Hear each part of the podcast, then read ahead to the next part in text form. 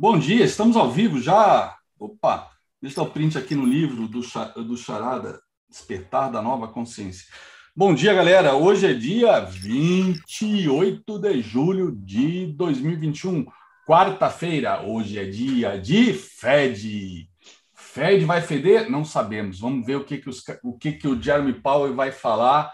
Mais 15 horas, o mundo vai tremer e depois pode tremer de novo às 15h30, quando o tio Jay começar a falar com jornalistas e se embananar como das outras vezes que ele se embananou. Tá? A pressão aí é grande para que saia uma informação que vale trilhões de dólares. Quando vai começar o tapering? Tapering, traduzindo para a linguagem de mercado, é a retirada dos estímulos. E que estímulos são esses? São esses é, 120 bilhões de dólares injetados por mês no sistema financeiro, sendo 80 bilhões comprando títulos públicos é, que estão na mão dos bancos e lançando outros, né, porque né, é, tem que pagar por esses títulos, e 40 bilhões de dólares é, de títulos hipotecários, né, aqueles títulos que deram tanto problema aí em 2008, 2007 em diante. Já foi dito, obviamente, que eles vão fazer um tapering bem gradual, tá? Mas de qualquer maneira, é, isso é uma pergunta que não quer calar, porque essa injeção de grana está gerando inflação, tá? E não está indo para o crédito que é o ideal, que é o, o esperado sempre, né? Quando começou o o, o TARP, né, lá em 2008, após o crash, o objetivo era que os bancos emprestassem dinheiro entre si, porque eles não emprestavam. Isso é fundamental para o sistema financeiro rodar, como é aqui no Brasil, tá no overnight, para fechar, fechar o caixa, etc., porque num, num determinado dia você vai ter mais retirada do que saque, do que depósitos, e para fechar isso você acaba indo no interbancário tomando tomando dinheiro né? É, teoricamente, a esses juros é, próximo de zero. É, a gente já viu aí em 2019 um estresse, se não me engano, em setembro, que o interbancário subiu a taxa, já começou uma preocupação de que, puta, estamos numa bolha, estamos numa bolha, etc. Né? E aí começou até o processo chamado de Ripple, que é o Banco Central atuando, atuando nesse overnight, porque a taxa subiu a 10% em setembro. 10% ao ano, obviamente. 10%. Então, o dinheiro é inicialmente para os bancos emprestarem entre si e depois gerar crédito para gerar emprego, as empresas investirem, né? É, enfim. E o que a gente está vendo é essa alta explosiva das commodities, que a gente sabe que não é apenas é, choque de oferta e demanda, também teve isso por conta aí da disruptura global que a gente viveu é, no segundo trimestre de no finalzinho do primeiro trimestre, né, em março, e depois abril, maio é, e junho, a gente teve a maior disruptura global de cadeias de suprimento, né? É, desde a Segunda Guerra Mundial, quando o mundo estava em guerra e os navios eram fundados né, no Atlântico, no Pacífico, ou seja, principalmente no Atlântico. Né? O Pacífico começou depois que o Japão é, bombardeou Pearl Harbor, que aí começou a ter, ter algum tipo de guerra submarina, mas realmente foi, o principal foi no, no Atlântico, com os U-boats, né, os navios vindo é, dos Estados Unidos pra, para a Europa, né? Europa que estava dominada pelos nazistas, então a Inglaterra perdeu seus fornecedores, então vinha os navios vinham para para a Inglaterra com suprimentos, para a Rússia também, para a União Soviética no caso, né? Então aquilo sim foi uma disruptura que, né? Navios sendo afundados todos os dias, né? Tendo que viajar em comboios de 40, 50 navios para poder chegar boa parte deles em segurança na Inglaterra, e mesmo assim vários eram afundados no, no Atlântico Norte. É, a gente teve a maior disruptura desde então, agora, ano passado. Então, isso obviamente fez preço, tá? Ainda está fazendo, a gente está vendo aí, por exemplo, a questão dos de semicondutores, chips, que as, as indústrias automobilísticas estão com falta de chips. É, mas principalmente o que houve foi uma explosão por conta é, desse dinheiro farto, né? Uma, um, uma commodity que subiu extraordinariamente, caiu 70% já, é, mas subiu 585%, foi a madeira de construção. Tá? Obviamente, houve um, um, impulso de novas construções de casas novas por conta dos juros que foi a zero, e também até pela questão de ressignificância na vida de muitas pessoas que começaram a fazer home office, né? E muitos, inclusive, saíram do, das grandes, dos grandes centros para se proteger em cidades menores, subúrbios, compraram casas e juros zero, né?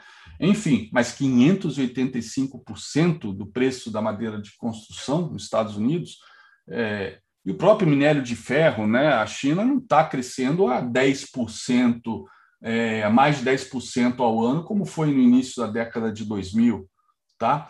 Então, é muita, muita especulação, porque a renda fixa não rendia absolutamente nada. Na Europa, continuamos com juros negativos. Né?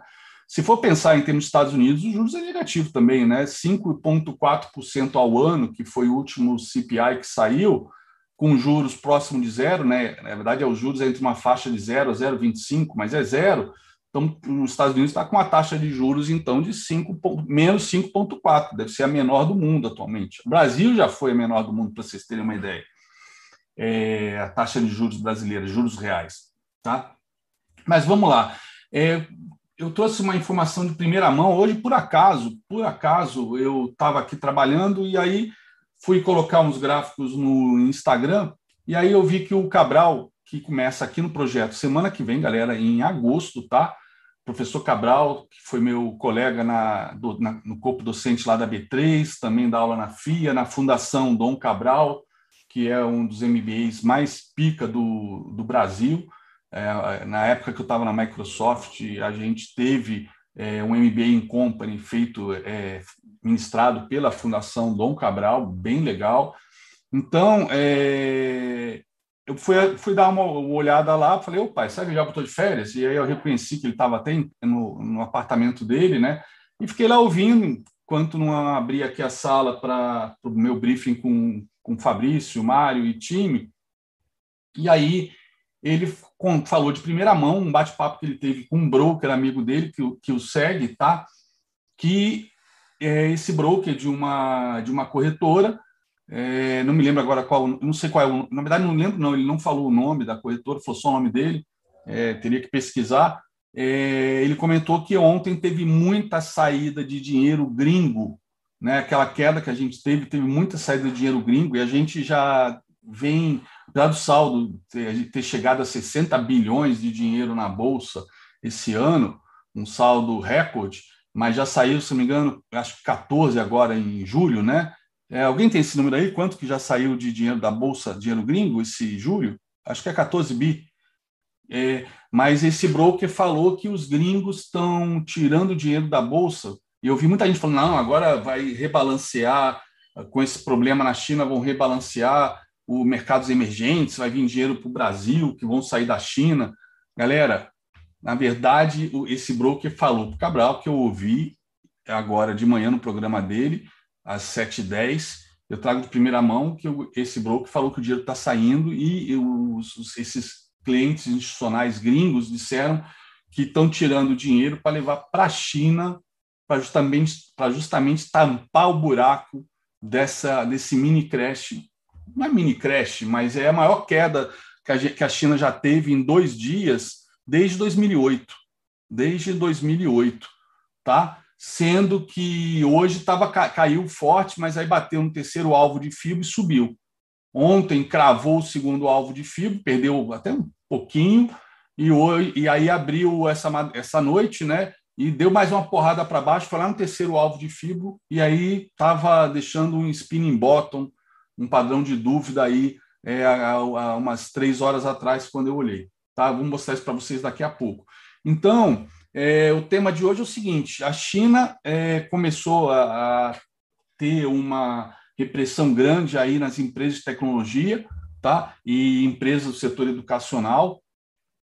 e já vinha, ela já vinha, o Xi Jinping e a própria, a, o próprio Banco Central chinês já vinha tomando algumas atitudes é, para tentar é, diminuir aí a inflação. Eles estão, por exemplo, é, liquidando né, é, em lotes a cada semana é, algumas commodities que estavam estocadas para diminuir o preço. E agora começou essa repressão que deu uma porrada no mercado chinês. Então a gente tem que lembrar o seguinte, galera: a China é o nosso maior parceiro comercial, seja como é, exportadora para a gente, tá? seja como importadora. E, no nosso caso, principalmente como importadora de commodities. Né? Então, é, é óbvio que demanda por, por comida vai continuar, quando a gente fala, por exemplo, de frigoríficos, de proteína, mas, por exemplo, essa questão de commodities, eu estava vendo os gráficos aí das irmãzinhas da Vale, né, BHP e Rio Tinto, a gente tem que ficar de olho nelas. A Vale está se descolando é, um pouco delas porque é em dólar, né? E a gente viu o dólar explodindo aqui. Mas quando, mas o dólar mal bem está tá estável já há algum tempo. Ele até oscila para cima e para baixo, mas ele está nessa faixa aí dentro desses cinco reais já há bastante tempo, tá? E essa oscilação foi benéfica para Vale, diferentemente da Austrália, que tem uma moeda, o dólar australiano, uma moeda muito mais estável que a nossa e uma economia muito mais estável em termos de questões fiscais, é, superávit, etc. Então temos que ficar de olho aí na China, nas australianas, para ter uma ideia do para que lado vai a Vale, para que lado vai minério de ferro. Com isso, tem, olhar para que lado vai o petróleo o tempo todo, porque a China também é a maior consumidora de petróleo, é, e petróleo acaba interferindo em todas as commodities, como um LED indicator, como a commodity mais importante. Então a gente tem que ficar de olho nisso tudo, porque eu acho que o jogo agora que a gente está sendo jogado, né, agora no curto prazo, além do Fed, é a China, tá? Além do Fed é a China. Então eu vou mostrar o gráfico da China, do petróleo, como a gente sempre mostra, né, é, mostrar o gráfico aí das FANG, que estão com algumas com divergência. Na verdade, tem muita divergência é, nos gráficos todos, tá? SP futuro, Nasdaq futuro, tudo com divergência.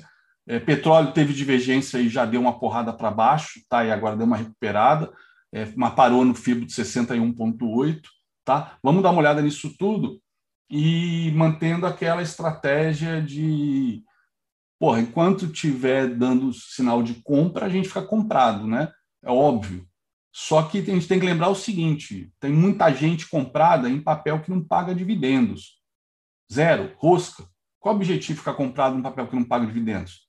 É a valorização do papel. Então, se você só vai ganhar com a valorização, você devolve se desvalorizar. Então você tem que ter stop gain e stop loss nesse tipo de, de, de papel, nessas estratégias de growth, que foi o que mais é, cresceu nos últimos, nos últimos é, um ano e meio. Papéis aí que multiplicaram por 5, por 10, por 20. Tem que proteger. Não adianta tá, ter 20 vezes, é, ter, ganhar 20 vezes né, que comprou lá embaixo e não proteger. Tudo bem, zera metade ou bota o capital principal é, protegido, tira, né? E o resto é lucro, resto da vida. Se você acha que o papel que subiu 20 vezes vai subir 100, deixa lá resto da vida. A questão é, se o papel corrige, né, corrige, sei lá, 50%, depois de subir 20 vezes, 10 vezes, você devolveu metade do seu ganho. Se você ganhou 10 vezes, está ganhando 5. Pô, mas é dia para caramba, é, mas pô, você está ganhando 20, por que, que não protege? A estratégia de ficar com papel para o resto da vida é papel que gera renda, que paga dividendos. Ponto, acabou. Né? Realmente o valuation deixou de valer nos últimos anos, mas uma hora vai voltar a valer. A gente não sabe quando, mas é bom ter isso no radar, tá bom? Gerar renda aí para 20 anos, cara, a gente não pode afirmar que nos próximos 20 anos o mercado vai estar exatamente fazendo a mesma coisa que está fazendo nos últimos 10, pelo amor de Deus é muita ilusão achar que agora isso vai ser o padrão para toda a eternidade, né? para todas as próximas gerações de investidores. Tem carteira de growth, tem carteira de, de, de valor. Carteira de valor é aquela que caiu, dividend yield explode, aí você compra mais, que é o que o Fabrício faz. A gente viu Itaú, é, Bradesco, ano passado, com juros é, em 2%, esses papéis com dividend yield acima de 10%. Aí para comprar sem pensar, né? E começar a reduzir o quê? O dividend on cost, que é o que você paga para ter esse dividendo. Quanto né, pagar menos, melhor. Agora, só comprar em, em apostar que vai subir, vai subir, vai subir, show de bola. Só que quando não sobe, o que, que você faz? Fica, é investidor de longo prazo? fica apostando em turnaround que não aconteceu, o que, ou, ah, ou fica dizendo que o mercado não viu o turnaround, o mercado não enxergou, mas vai enxergar uma hora. Porra, é um papo, papo de bêbado isso, né? Papo de sem noção. E pior que vem tão, é tão floreada essa argumentação que você fica assim. Parece, para quem é leigo, o cara, pô, o cara é fera. Não, essa tese é do caralho. Puta, o cara é muito fera. Porra, dá certo algumas vezes. Quando dá errado, tem que estopar. Não pode ficar casado. Ou fazer médio, né? Fazer médio. Alguns papéis, alguns IPOs aí tão vagabundo, chechelento, nego se entupindo, porque agora né, tudo é tech. tudo é tech. Pelo amor de Deus, gente, vamos acordar. Vamos ficar de olho aí na China também e de olho aí no Fed hoje, de olho nos gráficos, que dali vem a informação que a gente precisa para pular dentro e pular fora, tá? E se o barco estiver afundando, né, terceiro axioma de Zurich, se o barco estiver afundando, não reza, pula fora. Não tosse, pula fora. Tá bom? Segue aí, Fabrício, daqui a pouco tá aí, galera. Bom dia, bom dia, galera do Ogroflix. Bom dia, galera aqui do projeto Os 10%. Começando aí mais uma quarta-feira, quarta-feira de Fed, quarta-feira de muito dividendo, como o André comentou aí, né? Lembrando que não é só dividendo, né? A gente tem que olhar o histórico da empresa e tentar casar um yield bom com o potencial de valorização da empresa, né? Então, isso aí, para quem acompanha os negócios, conhece bem os negócios, fica fácil aí, né? Criar uma receitinha de bolo e achar essas boas oportunidades aí, tá? É, e por falar em resultados, dividendos, né, ontem a gente teve aí CSN divulgando uma das grandes aí, né, uma, assim, a, é, é, como posso dizer assim, né, das empresas de destaque, né, que a gente tem na bolsa, divulgando aí o primeiro resultado.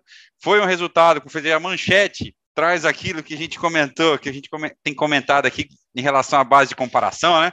Lucro da CSN sobe 1.100%, né, em relação ao segundo tri do ano passado né, mas brincadeiras à parte, é, o, o, lucro da CSN foi de 5,5 bilhões, né, agora no segundo TRI, é, puxado bastante aí, né, pela recuperação, pelo preço das commodities, né, pela própria é, ação de reajuste do, do, dos aços e do cimento que a CSN praticou aí ao longo, vem praticando ao longo do período, sem perder muito tempo, uma, uma, uma ação aí agressiva, né, de repor rapidamente isso aí, é, então isso ajudou bastante a, a, alavancar o resultado, né? A geração de caixa também foi muito positiva, é, e, o, e o destaque fica para o endividamento, né? Bastante tempo, é, por, por muito, muito tempo aí, a cobrança do mercado, na, do ponto de vista da CSN, era o nível de endividamento, né? É, até na, na ocasião da, do IPO da CSN Mineração, é, era um dos pontos era assim que a, a, companhia ia usar esse esse dinheiro levantado para né, ajudar a diminuir o endividamento para dar sequência nos seus projetos de expansão, tá? É, e com essa geração de caixa que já vi, eh, melhorou, né? Com a, depois lá da CSN Mineração, mais a venda, né? Que, que teve aí das, das ações da Uzi Minas que a CSN fez nesse trimestre, a, o endividamento, né, a dívida líquida caiu 36% agora nesse trimestre, né, já está abaixo do guidance para o final do ano aí, ficou, deixa eu pegar o release da companhia aqui para dar uma olhadinha, é, chegou aí em 0, 6, né, dívida líquida sobre o EBITDA agora para o segundo TRI, que é abaixo da meta estabelecida aí para o final do ano, né? É, lembrando que aí no primeiro TRI estava em 1,3 dívida líquida uh, sobre o EBITDA, tá? Então isso é positivo, né? A companhia vem trabalhando forte aí. Apesar desses números, né, uh, ficou aí abaixo do consenso do mercado, o mercado esperava um lucro aí acima quase um bi acima do que a companhia apresentou aí, variando de 6,2 a 6,5 bi. Vamos olhar como que o mercado reage aí. Tá? É, mas em cima desse resultado aí, o Barão, né, o Barão do Aço aí, o Benjamin Steinbrush, é, divulgou aí é, dividendos né, da CSN, no montante aí de 1,75 bilhão, o que dá mais ou menos aí um, quase 1,27 reais por ação aí. Isso é um yield intermediário aí de mais ou menos quase 3% nessa fase, tá? É, então aí, é, deixa eu ver aqui a data. A partir do dia 2, então na segunda-feira, a companhia passa a ser negociada aí sem os dividendos, ex-dividendos. Então esse dividendo está embutido aí no preço das ações até a sexta-feira, tá, pessoal? É, hoje a gente tem aí também Vale no final do dia divulgando o seu resultado, né? Todo mundo de olho aí, na expectativa de um, de um bom resultado, um resultado forte, principalmente de geração de caixa. Também aí de um, de um, bom dividendo, né? Vale que anunciou um dividendo intermediário agora aí no finalzinho de junho, é, mas tradicionalmente costuma anunciar dividendo aí no final de julho, agosto é, com base no seu histórico aí. Então, a expectativa é que deva vir um bom resultado e expectativa por um bom dividendo também aí, companhia anunciar um complemento ao que já foi anunciado, tá? No final do dia, aqui a gente tem também hoje, além da Vale, só um segundinho, uh, a gente tem o Grupo Pão de Açúcar, a gente tem também Carrefour Brasil e cadê aqui? Multiplan, pessoal, de destaque, tá? Agora de manhã, né, a gente tem aí os resultados de VEG e de Santander para sair, tá, pessoal? É, bobear já devem ter saído agora no comecinho da manhã, mas eu tô sem, sem ainda aqui, não, não peguei os dados, tá? Ontem a gente teve também a Telefônica divulgando o resultado, né, já mostra aí recuperação em relação ao segundo tri do ano passado, com a dificuldade de mobilidade, né, a queda aí da venda da receita com móvel, né, ativação de novas linhas que tinham caído, já recuperou e a receita é, é, subiu aí 3,2% para 10,6 bilhões, né, atribuído justamente a isso, né, parte do resultado aí é, o, vem atribuído aí à retomada da receita do móvel e a expansão da fibra, né, o FTTH, né, o Fiber to the Home, é, cresceu aí 50% no, no, no, trimestre agora, já com 1,1 bilhão de receita. Né? Enquanto isso, o móvel registrou um faturamento de 7 bilhões, uma alta de 5,6. Tá? Tem o lucro daí da Telefônica que ficou na casa dos 1,35 bilhões de reais, ok? É, também, aproveitando aqui para falar de telefonia, tem uma reportagem hoje no Valor, né, da, do CEO da, da, da Oi, da, da Oi, da TIM, comentando sobre essa questão da Oi, né, da declaração do CAD, né, ele até ironiza é, que todo mundo ficou apavorado é, com a, a, notificação de que a operação é complexa, né, Falou assim, assustado deveriam ter termos ficado se, se o CAD falasse que era simples, mas de qualquer forma a expectativa do, do CEO da TIM é que esse assunto aí já esteja resolvido até o final desse ano, tá? É, de forma que quando ele, e ele ratifica, né, de que quando eles fizeram essa proposta, ou apresentaram já a proposta de venda, de compra, né, da, da, da parte móvel da Oi, né, já foi desenhado um modelo para tentar auxiliar o CAD na aprovação, é, é, mas o que, o que não tornava né, a avaliação desse processo aí, dessa operação, é, simples, né? Então vai requerer isso aí, ele acredita que que a, a, expectativa é que até o final do ano aí é, esse assunto esteja encaminhado. Ontem também no corporativo a gente teve a notícia de que o BC aprovou né, a cisão aí do Itaú e da XP, é, criando aí a nova empresa Xpart. É, isso aí ajudou, né, junto com a expectativa dos resultados para os bancos, né, virem positivos, aí virem, virem bons, ajudou também aí a manter as ações de Itaú no, no, no lado positivo da, da bolsa, enquanto a, uh, o nosso índice cair aqui mais forte ao longo do dia, tá? Então, os próximos passos agora, pessoal, para quem, para os acionistas aí do, do Itaú, lembrando que para cada 100 ações do Itaú, você vai receber 43 BDR, 43 ações da XP ou uma BDR, tá? É, agora eu preciso confirmar esse número aqui de cabeça, é uma continha aí que é, Novos Fora tem anotado aqui nos meus apontamentos, mas de cabeça aqui está fugindo, tá? Mas então os próximos passos, a gente ainda não tem data definida de corte, a gente não tem data definida de, é, de início disso aí. Os próximos passos agora é a Xpart, né? Criar um novo, é, é, é, é criar um novo CNPJ aqui no Brasil. Aí então passar por uma assembleia da XP para aprovação dos acionistas, essa incorporação da Xpart tá? É para então começar aí a negociação uh, e, e, todo esse processo aqui no Brasil. Né? A expectativa é que isso aí aconteça agora no meio do, do terceiro trimestre, né? Por volta aí do meados ou até o final de setembro, tá? Então, novas uh, informações aí sobre isso aí, conforme for saindo, eu vou trazendo aqui para vocês com mais detalhe, principalmente das datas aí, tá? Então, acompanhar. É... Então, como eu comentei, né, que hoje, agora de manhã, a gente tem o resultado do Santander para sair, mas já antecipando uh, os resultados, né, Santander divulgou ontem à noite do, do, soltou dois comunicados ontem. Primeiro, né, divulgando aí é, um juro sobre capital próprio referente a, a, ao resultado de agora de 3,4 bilhões de reais. Né? Esse nível de JCP pra, é, de 3,4 bi é o mais alto aí desde 2017, né? não dividendos. Dividendos a companhia costuma pagar isso aí, é, volta e meia em alguns resultados, mas para juros sobre capital próprio, a última vez nesse montante aí foi lá em, em fevereiro de 2017, se eu não me engano. Não sei se isso já tem alguma coisa é, relacionada aí ao fim né, ou ao modelo novo de tributação que vai acontecer com o JCP, a companhia realmente aí talvez antecipando ou, ou, ou reescalonando aí é, o modelo de, distribuição, tá? É isso aí, vai dar mais ou menos 77 centavos líquido por unit, né? 0,77 por unit. Para quem tem as ações ordinárias é 0,40 ou 40 centavos, né? E para as ações é, ordinárias são 0,36 aí ou 36 centavos, tá?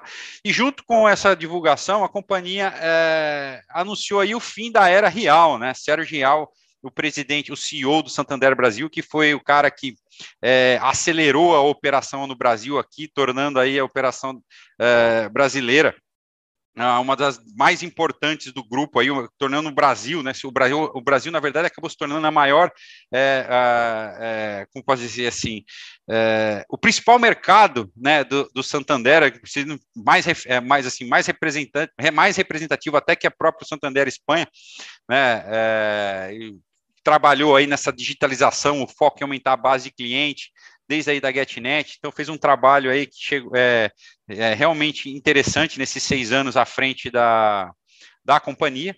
Há dois anos, já segundo o comunicado, vinha trabalhando nessa sucessão. Sérgio Rial, que agora assume a presidência do Conselho de Administração do, do Santander, e a expectativa ou especulação aí de que ele esse já é um próximo passo né, para que o Sérgio Rial assuma aí uh, a posição de CEO global do Santander, aí, como potencial sucessor mais para frente, da família Botim, né, que é a presidente do, do, uh, uh, do grupo aí mundialmente, ok? Uh, então, esse é o, o destaque para Santander. Os resultados saem agora de manhã. A, o Conference Call acontece agora às 10 da manhã. Para a turma lá da, da minha sala, a gente vai acompanhar essa teleconferência, que infelizmente é com tradução simultânea, então perde um pouquinho da essência aí. É, a gente vai acompanhar junto, tá? Quem também divulgou dividendos, a terceira do dia aí foi a VEG, pessoal. O pessoal fala que VEG não paga dividendo, claro que VEG paga dividendo. VEG anunciou aí 663 milhões de reais de dividendos intermediários, o que dá aí mais ou menos é, 15 centavos por ação, quase 16 centavos por ação tá? Para pagar aí no dia 11 de agosto, também fica a ex aí no dia 30 de julho, tá, pessoal? É, na verdade, na verdade, ela é o último dia com é dia 30 de julho, então ela fica a ex no dia 2, assim como as ações aí da CSN Mineração. Ok?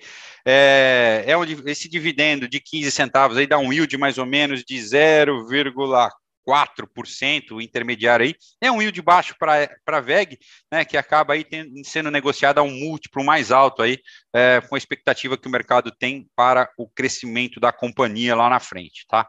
É, mas VEG sim é um reloginho para pagar dividendo, mas infelizmente acaba tendo um yield pouco atrativo, tá? É, então, em termos do cenário corporativo, o que a gente tinha é, para hoje é isso. Ficar ligado agora no resultado do Santander, que pode é, é, afetar a cotação dos bancos ao longo do dia. E no final do dia, a gente vai ver aí uh, se Vale chegou aí no consenso do mercado, como é que o mercado vai reagir aí a, essa, a, a, a, essa divulgação, ok? Lembrando que, pessoal, vamos lá, tá? Para quem olha empresas de valor no longo prazo, um resultado trimestral não diz nada, né? Uma fotografia aí que ou, um, ou um trailer do filme aí que não diz muito sobre é, o enredo todo, sobre a história da companhia, tá? Mas é bacana a gente acompanhar para tentar entender as dinâmicas, né? E como as companhias vêm reagindo aí nesse, vamos chamar de pós-Covid, tá bom? Então, às vezes esses resultados aí são boas oportunidades, né? Muitos, às vezes muito resultado bom joga o papel para baixo, para baixo, muito resultado medíocre, joga papel para cima.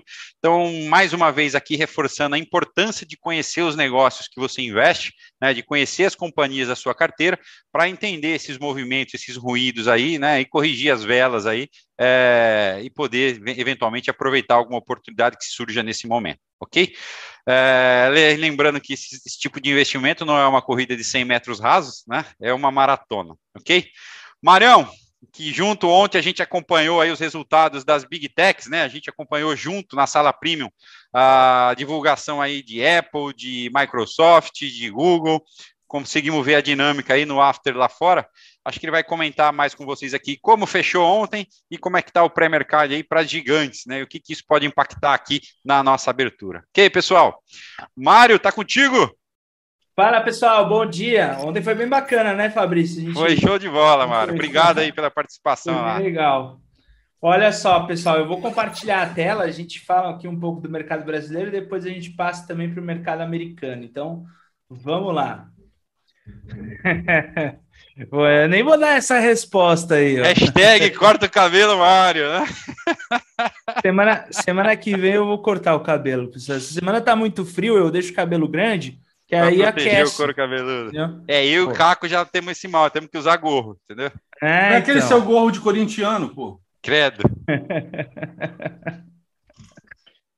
Todo corintiano tem gorro, né? Que eu saiba. Aí, olha, ou assim, né? É, é vai, vai Tô assim. pronto para amanhã meu, aqui, ó. O meu tá ali, ó. Não sei se dá para ver na dá câmera, ver, mas dá pra ver. o meu tá ali. olha lá, só, pessoal. Falando do Ibov, então, aqui, ó se a gente parar para pensar, tá? Ele ainda não rompeu esse suportão, né? Ele tá batendo, batendo.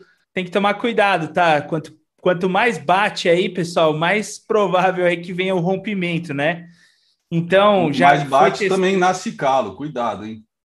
É, é, tem que tomar cuidado aqui, pessoal. É, tem, tem, o ditado, né, que, que fala lá, água mole em pedra dura, tanto bate até que fura. Daqui a não, pouco não, vai. Não. Aqui, água mole em pedra dura, tanto bate até que acaba a água. Até que acaba a água também. Easy mas, aí, galera. Mas aqui, pessoal, segurou, né? Ontem seguraram de novo. Então, ah, de certa forma, a melhor coisa que a gente pode fazer aqui, tá? É não trabalhar com um suporte exato, né, estático, regiãozinha de suporte, ok? É, Para a gente dizer, ó, rompeu, vai buscar a média móvel de 200, a gente precisa ter uma boa barra de ignição aqui passando abaixo dessa mínima. Por enquanto, a gente não tem essa movimentação. Vamos ver como que vai vir o mercado hoje. Hoje o mercado está um pouquinho mais animado aí por conta aí dos balanços que a gente viu no dia de ontem. Dos papéis chamando a nossa atenção, pessoal, a gente viu no dia de ontem Brasil Mário, Foods. Desculpa, só enquanto você fala, eu esqueci de comentar que lá fora hoje, né, a gente tem é, Boeing, McDonald's e Pfizer, né, divulgando agora antes da abertura, e no fechamento a gente tem aí é, Barclays e Rio Tinto, mas aí Rio Tinto é lá na, na, na Inglaterra. Na Inglaterra. Okay? Facebook também hoje, né? Facebook também. Beleza, vai lá. E amanhã tem Amazon.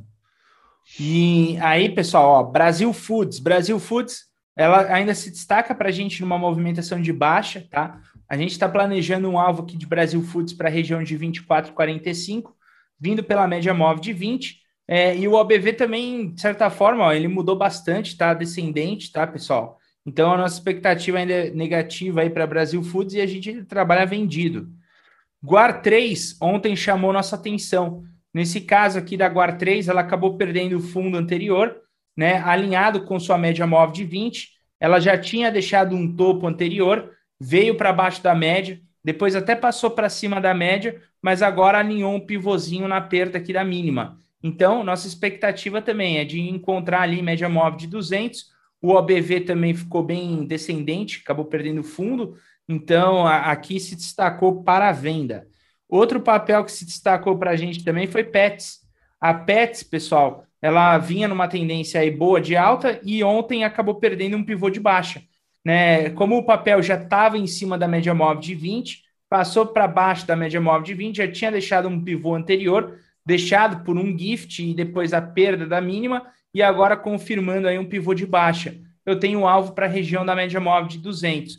O mais interessante é o OBV, né? porque o OBV da, da Pets já tem topos e fundos descendentes e, de certa forma, mais agressivo, tá? Então, a Pets aqui, pessoal, chamando atenção aí para uma correção um pouquinho mais forte. Vamos ver aí como é que vai ser hoje o movimento para Pets. Paranapanema também chamou nossa atenção. No caso aqui, pessoal, da Paranapanema, a gente vê a perda da mínima, já tinha chamado venda anterior, e agora fez um pivôzinho. Ontem foi testar o fundo novamente. É que no final do pregão, como teve os balanços saindo no mercado americano, é, acabou aí que deu uma voltada aí é, no fechamento dos mercados. São Martinho também chamou nossa atenção para venda. Nesse caso aqui, a gente vê o suporte sendo quebrado.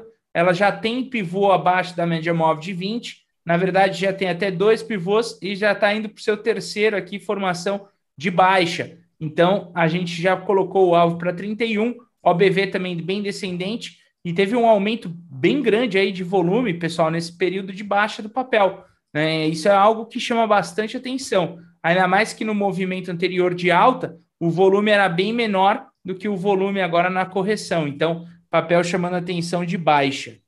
Vivara também chama atenção. Nesse caso aqui, papel faz um, um movimento alinhado com sua média móvel de 20. Praticamente, se você pegar desse impulso, essa lateralização vindo sobre a média móvel de 20, é praticamente um power breakout. O papel perdeu o fundo, tem alvo para a região ali dos 28,90. E o OBV também está para perder o fundo anterior, além de que já é um OBV com topos e fundos descendentes, tá, pessoal? Então, chamando bastante atenção aí, Vivara para baixo. E o outro papel que chamou nossa atenção, mas no final do pregão acabou recuperando bem, foi Intelbras. Intelbras chamou atenção para venda. É, muitas corretoras até não tinham disponibilidade de venda descoberta da Intelbras. No final do pregão, ela acabou recuperando um pouco, né? Vocês viram que o índice futuro no final acabou fazendo ali uma volta em V, recuperou alguns papéis. Ela segurou no suporte até então, então próximo ali do horário de venda do papel já ficou um pouco fora ali em Intelbras, mas já chama a nossa atenção, porque eu já tenho quebra dos topos e fundos ascendentes e agora eu já estou fazendo topos e fundos descendentes. E o mais interessante é a movimentação que vem dentro do OBV, que perde o fundo anterior, de certa forma, bem agressivo, tá, pessoal? É bem agressivo mesmo para um movimento tão pequeno. A gente vê aí que talvez o papel tenha encontrado um topo, pode oferecer uma correção. É uma correção que é, não necessariamente vai cair tudo, né? Mas o papel aí corrigindo um pouco, até se você traçar um, um fibo aí da própria perna de alta anterior, pessoal, seria até movimentos saudáveis aí de correção do papel na retração, ok? Esses são os papéis chamando atenção no mercado brasileiro. Veja que muitos papéis ainda chamam atenção para o movimento de baixa, tá? Que é o que a gente vê do Ibov, não conseguindo aí para cima. O S&P, pessoal, ontem estava com uma queda bem intensa, não tanto quanto o Nasdaq, mas S&P ontem fez uma correção um pouco mais forte. Agora já a gente já está voltando um pouco para cima. Ontem estava bem carregado ali Microsoft, Apple, é, Google, é, Nvidia, um monte de, pa de papel aí é, caindo forte, caindo pesado no dia de ontem, né? A própria Exxon caindo. S&P ontem estava bem negativo. De certa forma conseguiu dar uma recuperada no final do pregão e com ajuda aí impulsionada, sobretudo agora da Microsoft, que acabou subindo aí forte depois do seu balanço. Um papel que se destacou foi PNR. PNR se destaca para a gente, né? A movimentação que a gente tem aqui dentro é de breakout, aquele breakout clássico, onde você tem fechamentos por cima da média, por baixo da média, acima da média, e nessa saída da média, ele alinha com a sua média móvel de 20 alinhou com a média móvel de 20, eu tenho uma saída clássica. O mais interessante é que foi o balanço ontem do papel é, no período da manhã e teve uma entrada de volume bem forte aí, papel rompendo o topo, tá? Não cheguei a ver o balanço, mas o OBV também se destacando. É bem provável que hoje o OBV, numa alta, aí já faça o rompimento. Se destacou bem forte aí esse papel para nós. Foi o único papel aí do mercado americano. E a Microsoft ontem, pessoal, que teve balanço, como a gente pode ver, tá? O papel, na hora que entregou o balanço, caiu, né? Veio um movimento de queda um pouco mais abrupta, e logo depois o papel deu uma recuperada, até postei lá no Instagram, achei bem interessante, porque soltou balanço, o papel caiu forte, depois é, eles têm sempre a conferência, né? Depois do balanço, alguma coisa aí, papel voltou a subir animado com o mercado e agora já bate 290 dólares, o que significa topo histórico para a Microsoft, ok? A gente tem um alvo para a Microsoft na região aqui, pessoal, de 303 dólares. É, lembrando que nós, é, nós estamos comprados em Microsoft já há um tempão, tá? A gente vem carregando um position na Microsoft. Quem está comigo lá na sala, a gente vem carregando um position na Microsoft pelo gráfico semanal, só para vocês terem uma ideia de quando que a gente comprou, pessoal. A gente comprou quando ela fez a saída aqui da média móvel de 20. E essa saída da média móvel de 20 também foi de um balanço. A gente comprou Microsoft no position e está até agora na Microsoft, porque até agora ela não foi abaixo da média, não veio para tirar, não tem motivo para a gente sair, a gente continua. Ontem até estava avaliando Microsoft, pô, será que vai largar um topo? Será que é melhor eu sair? Mas não, por enquanto continua, então vamos que vamos, vamos seguir em frente aí com esse position aí da Microsoft, tá, pessoal? E o Google, que também soltou balanço, também nós estamos posicionados em Google. A nossa compra do Google, pessoal, foi no dia 2 de julho, a gente comprou no rompimento dessa resistência, vindo com a média móvel de 20, padrão de Power Breakout, ela continua. Agora nós estamos ali 2.782 dólares, subindo aqui um pouco mais agressivo, 1.7. Ela até tinha dado uma diminuída, mas agora ela voltou já a subir de novo. Então, show de bola. A gente tem alvo para a região de 2.900 dólares para o Google. Vamos ver o quanto a gente consegue levar aí esse papel, ok? Bom, o pessoal que está assistindo a gente, pessoal no YouTube, deixa aquele like para a gente aqui, né? Comenta aí nos comentários aí o que, que você vem achando do Morning Call, uh, dê, dê, seu feedback, tá? Para a gente estar tá sempre aperfeiçoando mais aí o nosso serviço com vocês.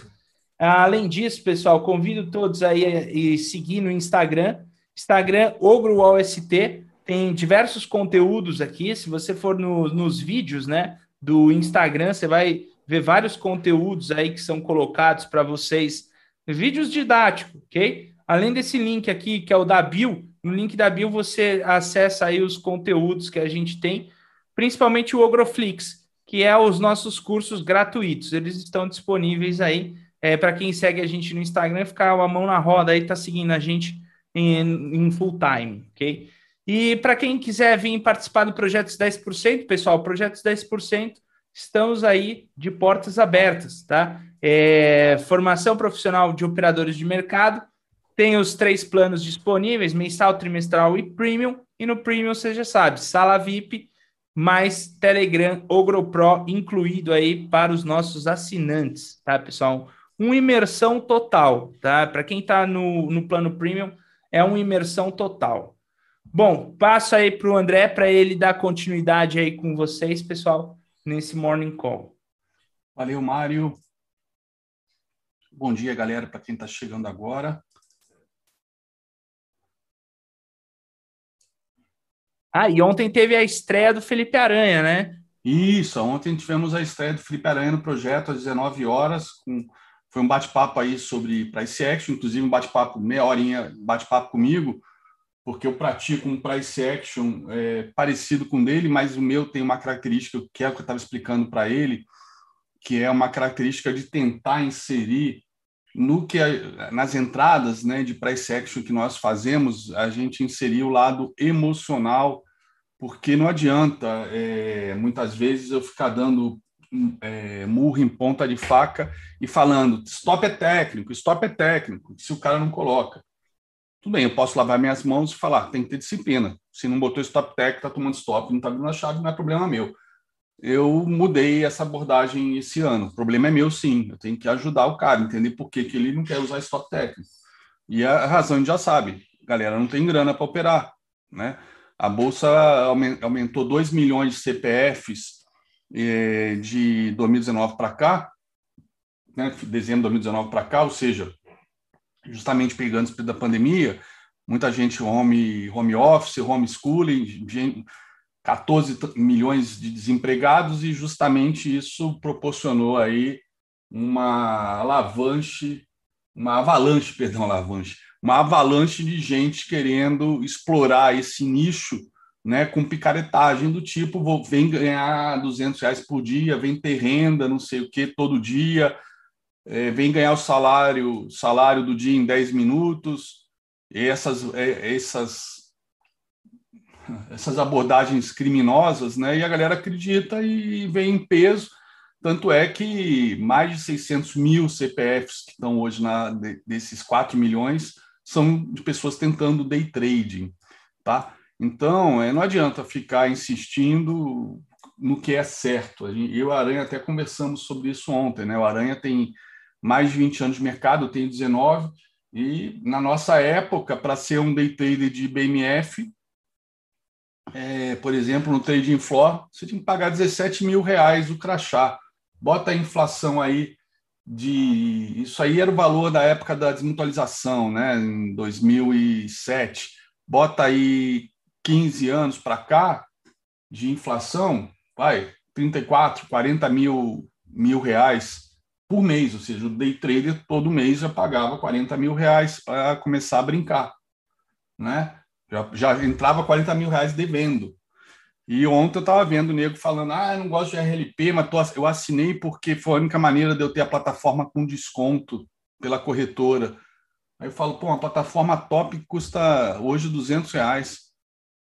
Né? O cara não tem 200 reais para pagar a plataforma, não devia nem tentar ser day trader. Não devia nem tentar ser day trader. Mas, enfim, isso é cabeça. Aí o pessoal fala: ah, você é muito velho, você devia estar na praça jogando dominó com pessoas da sua idade. Não, não é. é a prova disso são os 99% que quebram. Contra fatos, não há argumentos. Né? Não sabe, não pode botar stop técnico, quebra. Mas, de qualquer maneira, a gente tem elaborado, eu tenho trabalhado bastante nesse mapa mental para justamente é, tentar ver as melhores entradas, né? Com stops mais curtos, que tenham um lado técnico também. Não pode simplesmente chutar 100 pontos de stop. Ah, 5 pontos no dólar de stop. Não existe isso. Né? Então a gente encontra, às vezes, um gift, um pablito, né? É, um pullbackzinho depois de romper um pivô, que a gente tem stop aí de 8, 9 pontos, né? 120, 150. O problema é quando eu ouço que nem isso a pessoa pode tomar de stop. Não deveria estar tentando ser day trader não deveria estar tentando ser day trader. Esse é o problema. Mas a gente tá, segue aí tentando ajudar, né, é, é, quebrando a cabeça e trazendo outras disciplinas que talvez ajudem a, as pessoas a terem um pouco mais de tranquilidade, menos desespero, porque realmente operar para pagar conta ou para reverter uma situação que eu vejo o pessoal comentando comigo no chat, reverter uma situação quase que insustentável dentro de casa, beirando para o divórcio, separação por conta de prejuízos, é, tentar reverter isso é muito foda, é muito foda. Mas é, é a nossa missão aí, tá? Então, ontem o Aranha estreou para justamente trazer aquele price action raiz, teórico, com metodologia, que foi o, o price action desenvolvido aí pelo Dr. Allbrooks. Beleza? Vamos lá. Compartilhando a tela.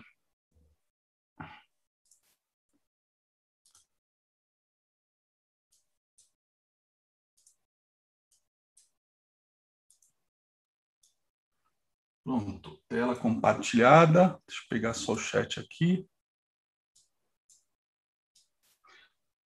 Cara, eu vou até assistir um vídeo de uma pessoa que eu conheço, até conheço, conheço até já, já temos falado pelo telefone, um trader de dólar, falando sobre isso. Eu quero entender, tá? É, o, qual é, o, qual é, quais são as argumentações pró e contra a RLP. Para mim, que eu opero pesado, hum, eu, eu realmente senti uma diferença de um ano e meio para cá em termos de spread, é, é, né, para spread não de slippage, né, no caso, mas nem spread, slippage, porque não tem spread no, no, quando você entra e sai mercado, como é meu caso. é, slippage de, de, de, grandes lotes, tá? Mas eu quero dar uma olhada e até compartilho depois com vocês a minha primeira impressão, tá? Mas vamos lá. Aqui está o SP500, tá? Eu aproveitei hoje e fiquei fazendo aí os estudos usando EFR para para procurar em busca de divergências, tá? Até brinquei no, no, no, no OgroPro, né? Vejo divergências o tempo todo. Com que frequência? Não, não. Eu vejo divergências. É, como é que é? Eu vejo divergências por todos os lados. Com que frequência? O tempo todo. É o que eu estou vendo aqui, tá? O SP500, né, que a gente já vem falando, ele vem é, apresentando divergência nesses topos, tá? Eu fiz uma, uma, uma hipótese aqui, se por acaso aqui fosse topo, né? Para tentar identificar, se aqui por acaso fosse topo, se eu já tinha um histórico de retrações que já estariam funcionando, tá? Então aqui praticamente, né, a gente tem uma projeção de 100% para cá. É que normalmente quando eu projeto, eu projeto da máxima, tá? Então o alvo estava mais em cima.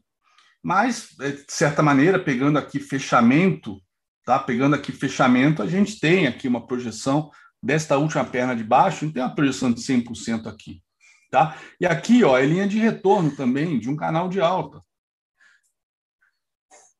Ó, é linha de retorno desse canalzinho de alta aqui, dessa grande derivona, né? Quando a gente vai para um gráfico mais longo, é, a gente vê isso aqui com uma grande deriva, né? Numa, tem, num gráfico mais longo, quer ver? Um W, vamos botar aqui o semanal. Opa! Não, não, não era. Eu tirar esses fibos aqui. Aqui tem uns fibos de longuíssimo prazo que vem lá do, de, do fundo né, de 2000 e 2009 ou do fundo lá de 2000, tá? E a gente vê que aqui tem uma aderência de FIBO nessa, nesses alvos. Né? Primeiramente, aqui, quando a gente passou aquele, aqueles maus bocados, né, 2015 andou de lado o mercado, né, foi quando a gente caiu até 37 mil pontos, né, foi um ano terrível para a gente, da época do governo Dilma, etc. Mas também lá fora estava de lado, só que a gente não conseguiu ficar de lado. Né? É, a gente acabou cravando lá os 37 mil, e quando em 2016 o mercado, em janeiro de 2016, o mercado virou no mundo inteiro, inclusive na China, Estados Unidos, foi quando virou aqui para a gente também, a gente deu aquela arrancada aí espetacular dos, dos 37 mil em diante. E, ó, aqui novamente fibro segurando, depois fibro segurando aqui, já tinha dado uma pequena segurada aqui, segurou aqui, tá?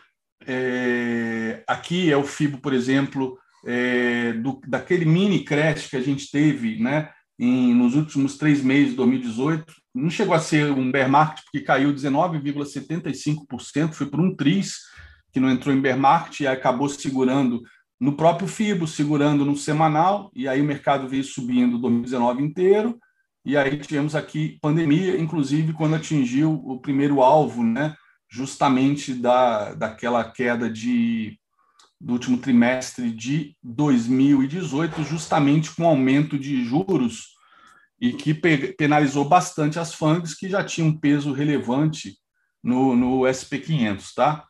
E como tem mais ainda hoje, tá? Então tá aqui, isso aqui é o gráfico, mas o que eu ia mostrar aqui, que eu acho que eu apaguei, era justamente aquela LTA longa. Cadê, cadê, cadê? Aqui, pegando esse fundo aqui, ó.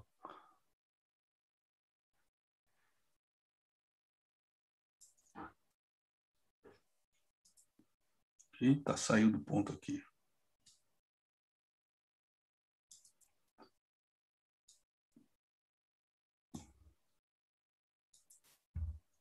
Você fala, mas só tem dois pontos, não teve um teste ainda. Ok, então a minha técnica está pela linha de retorno, pela paralela. Opa! Ah, ela saiu fora de foco. Peraí, vamos lá. Então, essa aqui, em vez de copiar, tem que ser a paralela mesmo. Problemas matemáticos que ninguém conseguiu resolver até hoje com relação a essas linhas longas. Eu já vi, eu já vi canal se cruzando, né, paralela se cruzando em, de time frame curto para quando é longo. Ó. Eita. E que eu não estou conseguindo arrastar para cá. Pronto, aqui. Tá? Então aqui, ó, temos um canalzão aqui, tá? Então aqui estamos uma puta de uma deriva aqui nessa região, tá? E aí voltando para o diário, é esse canalzinho aqui que eu tracei, que eu estou acompanhando aqui os suportes dele com retração de fibro, bem como com esse canalzinho com também os, as retrações aqui dentro, ok? Bom, deixa eu botar isso aqui só no semanal para não atrapalhar. Pronto, está aqui. Então, ó, é, uma divergência bem aguda, bem grande aqui no SP500. Vamos ver hoje se vai se confirmar isso com a perda dessa mínima ou não. Tá? No entanto, agora o mercado subindo 0,01, fechou gap essa noite no overnight, tá? Ah, e como comentei, as retrações, ó, se aqui porventura a projeção é essa mesmo, nesse ponto, né, aqui cravando 100%, ó, já fiz até um teste na retração de 50 aqui quando voltou a subir e aí sim cravar o topo, tá? É, fez um teste aqui nesse topo aqui, ó, e também numa retração de 50 que seria este topo aqui. Então, isso aqui é um candidato a topo, sim, até por conta dessas divergências, tá? Vamos ver essa semana. Temos mais três dias. Nasdaq também, com uma puta de uma divergência. Tá? E aí, o que não está batendo aqui, aí a divergência entre os mercados é que, no caso de, de, de, de queda, a gente teria uma alta normalmente nos dólares, né? Mas os dólares também estão com divergência, tá? Ou seja, isso aqui, ele foi no terceiro alvo de FIBO, de qualquer maneira, que é o verde aqui, tá? Ele foi no terceiro alvo de. Vou até pagar aqui seria as retrações num caso de realmente confirmar, é, na verdade já confirmou essa, essa cunha ascendente, que é uma derivona aqui, indo, que foi tocar lá o terceiro alvo de FIBO, tá? Perdeu ontem, perdeu ontem, e vamos ver se vai se manter isso hoje, se a gente vai perder este fundo aqui com mais quedas. De qualquer maneira, a gente tem advance breakout, inclusive no FR, sinalizando a possibilidade de perder este fundo aqui, o dólar. E aí, neste caso, o euro está equivalente, tá? divergência altista, ó, uma divergência antes moderada, e aí agora uma divergência mais aguda, já fez um advance breakout, que é o rompimento deste topo aqui do euro, tá? Sinalizando o rompimento deste topo aqui. Petróleo, a gente teve uma divergência moderada, moderada é, aqui nesses topos, tá? E agora vem caindo e o, e o petróleo vem é, alinhado com esta queda, tá?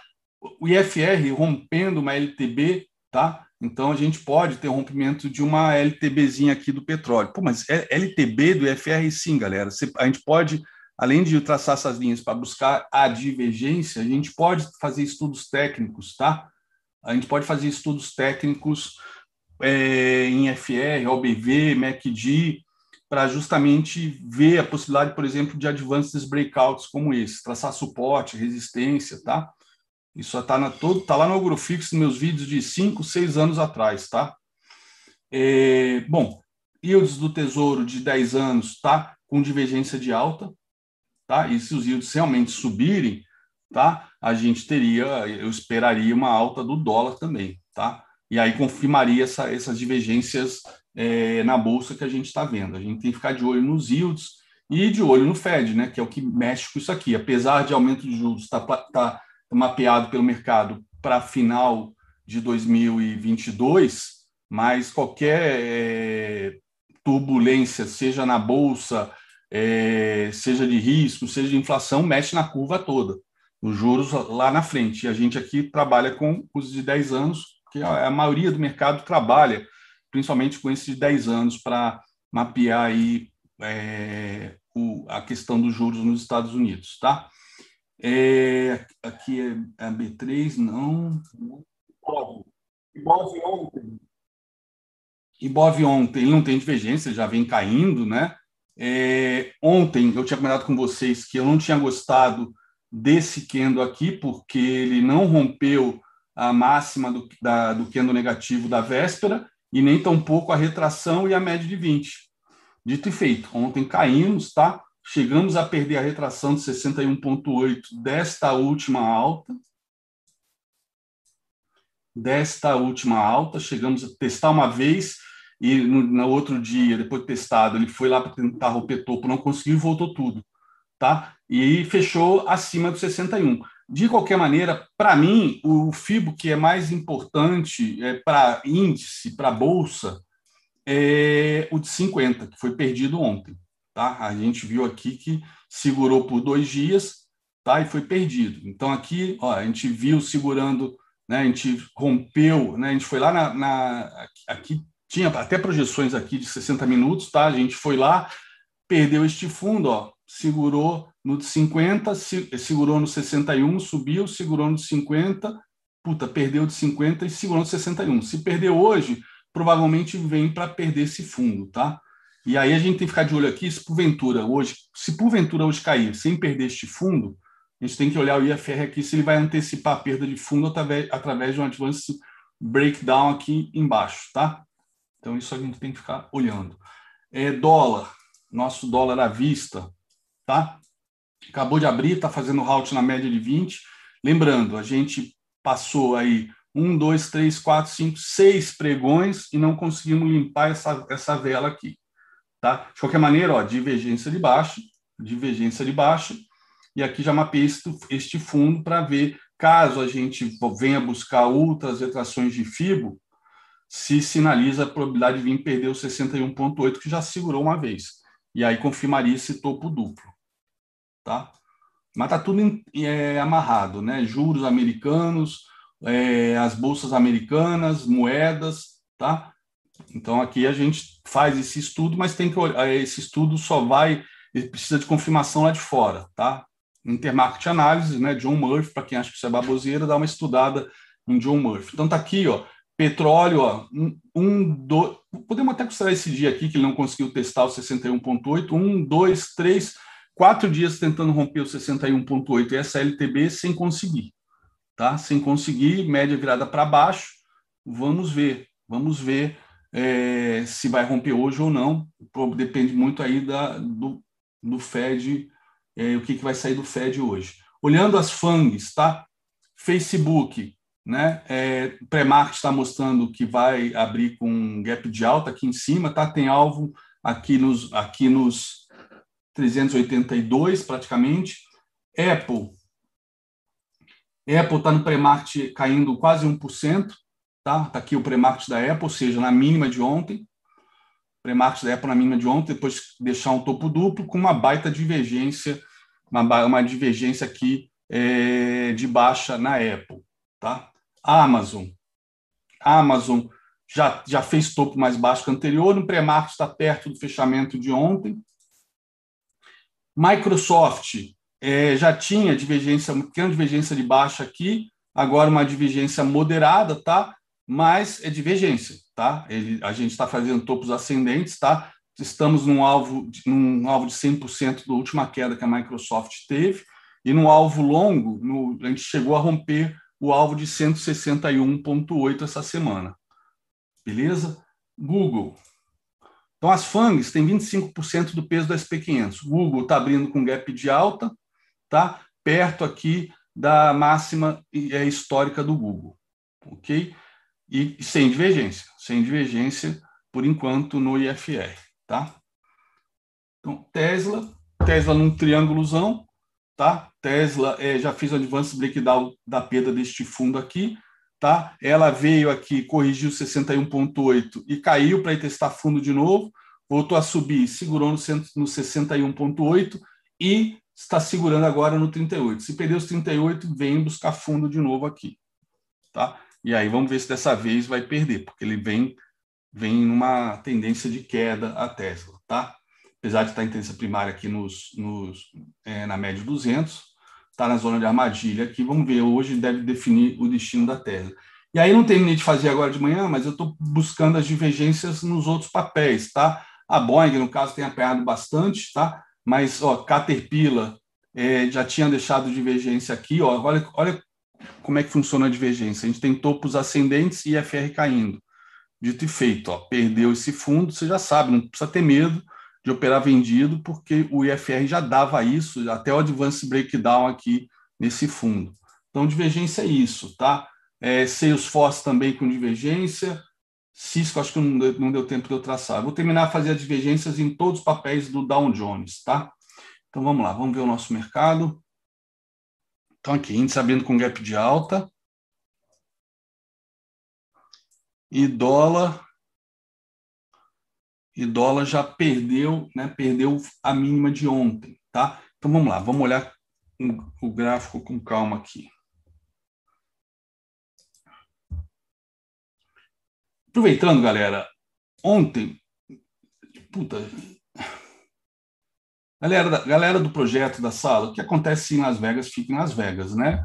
É, eu comentei, na verdade eu até postei que eu ia, é, não ia, eu estava encerrando minhas operações ontem com três, com três stops, né, no dólar e falei que só ia entrar se perdesse o, a, a retração de 200, saísse dessa retração de 200.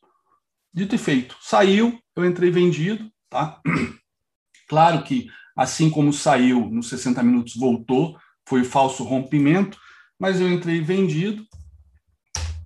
Aqui fiz a proteção barra barra aqui na perda do 37, entrei vendido aqui no 37, né? Eu vi que isso aqui era uma bandeirona, deixou esse candle para baixo forte, falei, se perder, aí começou a fazer esse, é, a fazer um, um gift aqui. Falei, se perder essa mínima, eu vou vender, ok? E botar stop nessa máxima nesse candle.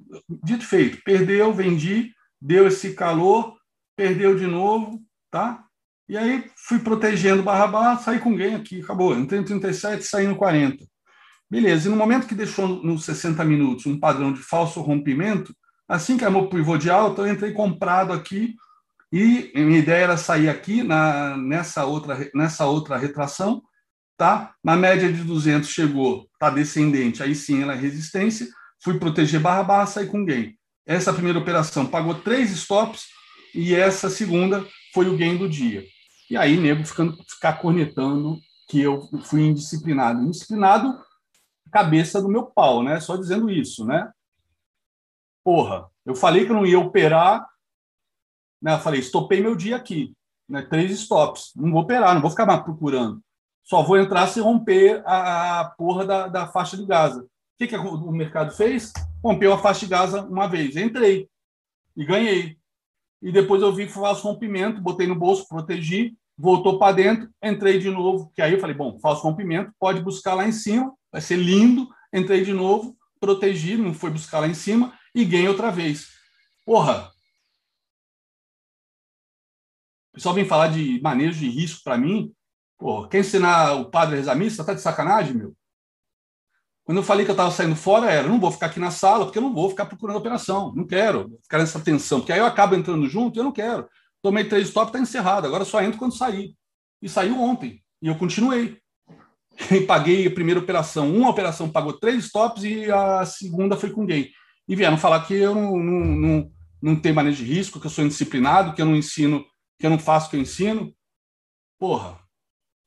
Galera, pelo amor de Deus, qual a diferença de tomar três stop num dia e pagar no dia seguinte o stop com alguém?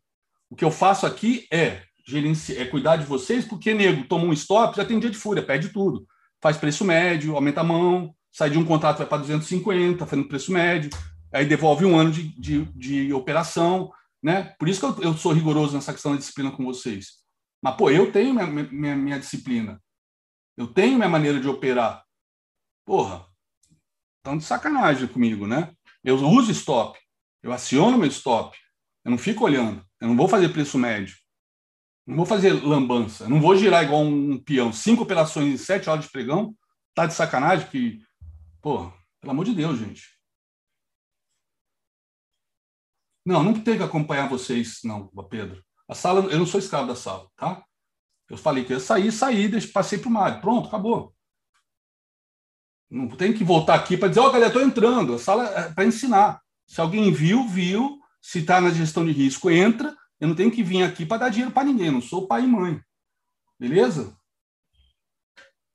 Não, quiser derrubar o YouTube, pode derrubar. Só mais é bom a galera saber como é que a banda toca. Tem um trader profissional aqui atuando.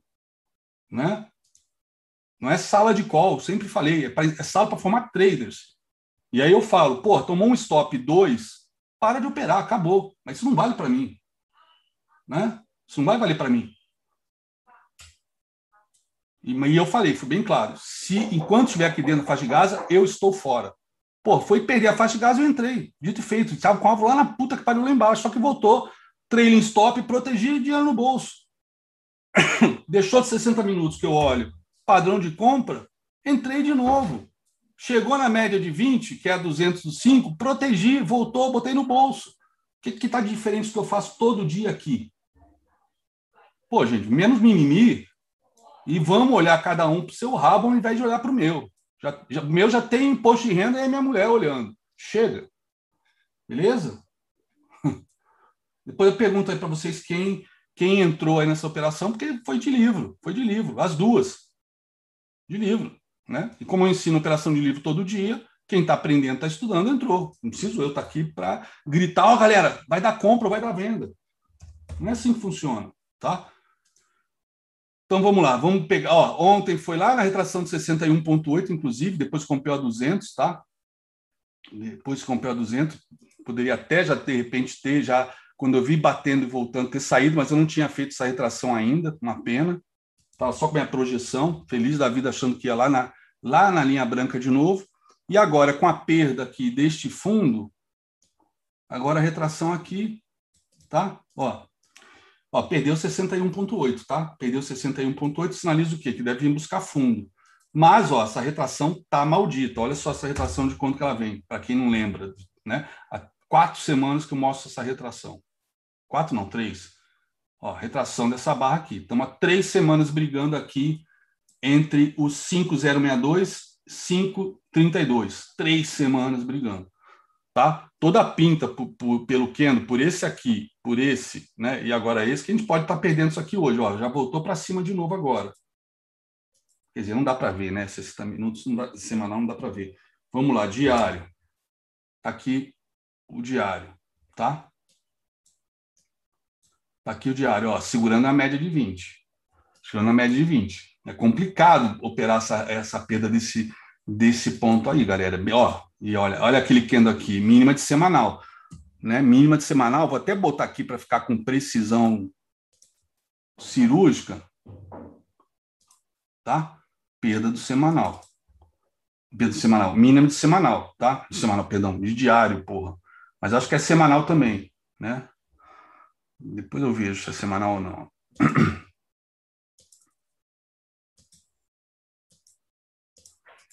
Então tá aqui, ó. Segurando aqui. Vamos ver. Agora vamos lá, 60 minutos. Ó. Tá rompendo, tá? Tá rompendo, ó, mas já segurou naquela, naquela mínima do diário. Ó, aqui. Segurou naquela mínima de diário, ó.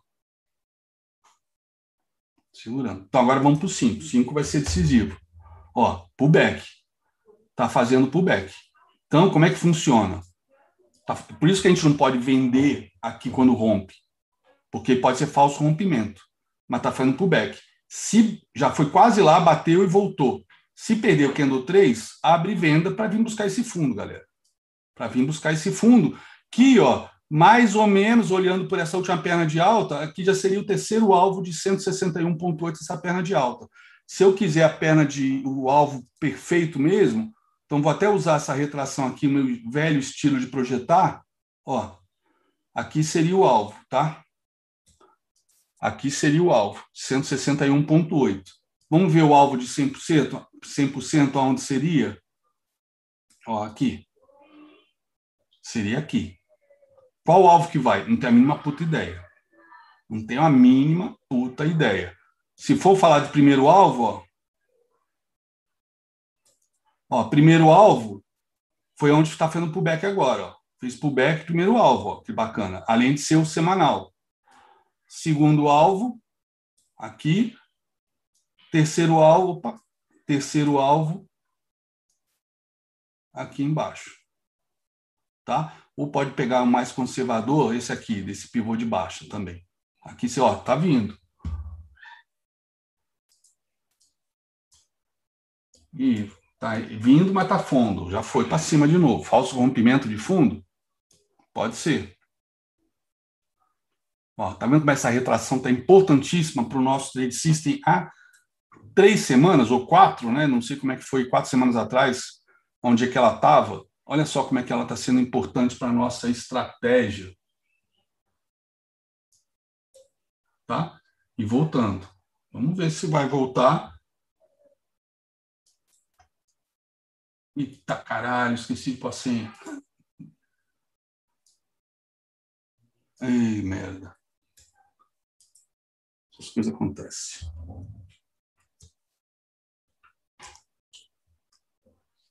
Então.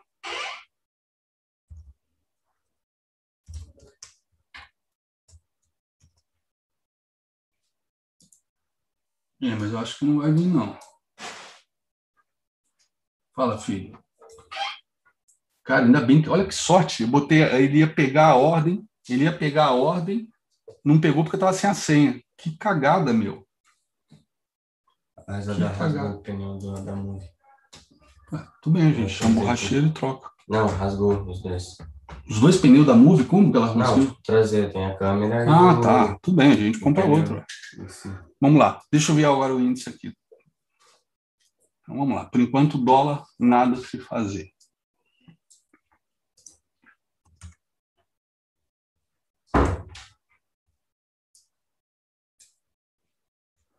Eu dei sorte ali, sorte de principiante, mas né, trader é bom ter sorte também. Era para ter entrado vendido na mínima do Kendo.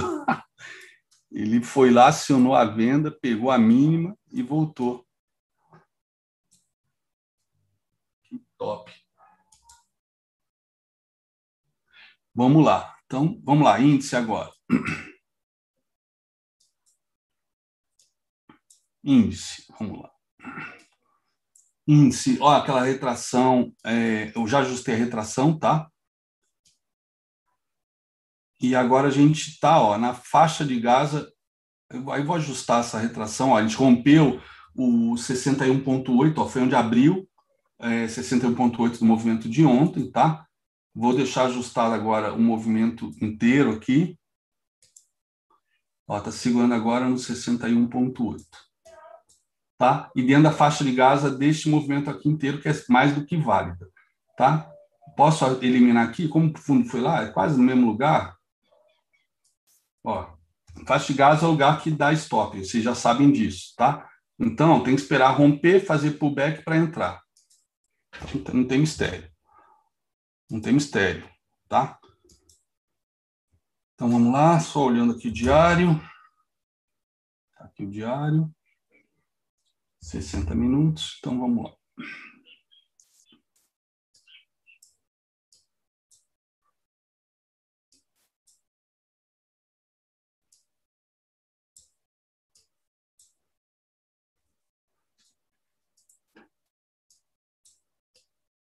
Então, beleza, cinco minutos.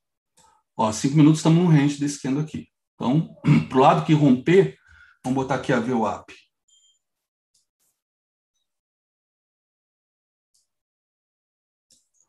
Para o lado que romper, deve dar game, tá?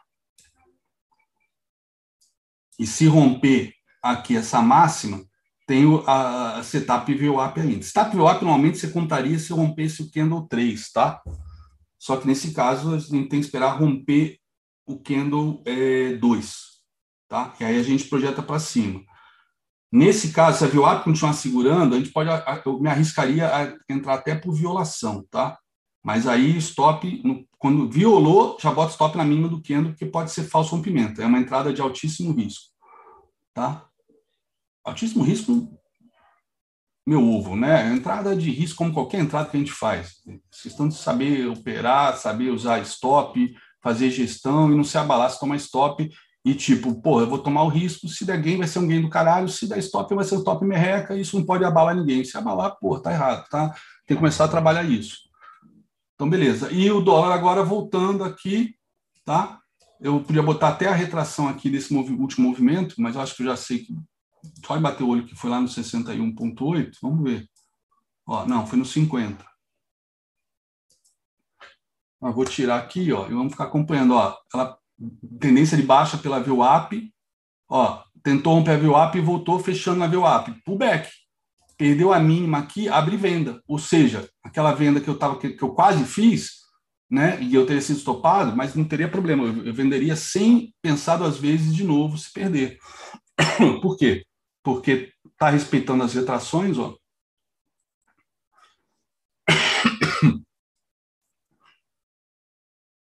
Na verdade, isso aqui é projeção que eu fiz, né? É projeção, desculpa, por isso que está respeitando, é óbvio. Mas isso é importante. Que já está antecipando que provavelmente aqui vai ser o alvo. Tá?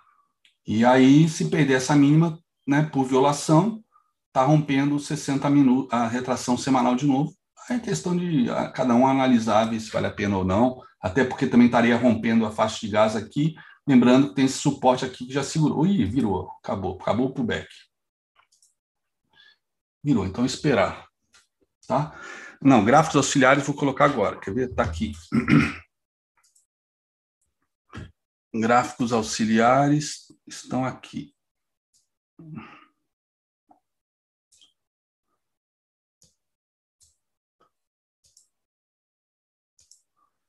Tá, o euro e o SP aqui. Já já eu faço os estudos dele para vocês.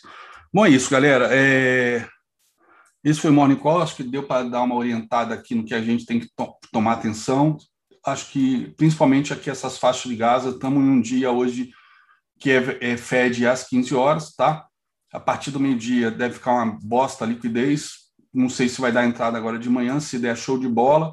Se não der, até porque a gente já está na faixa de Gaza, numa zona problemática de se operar, é, mais uma razão vai para ninguém tomar partido, né? Se os grandes estão aqui numa zona de consolidação e não estão tomando partido agora porque é Fed, quem somos nós para querer, queremos entrar nessa briga, né? Beleza? É isso aí, podemos encerrar.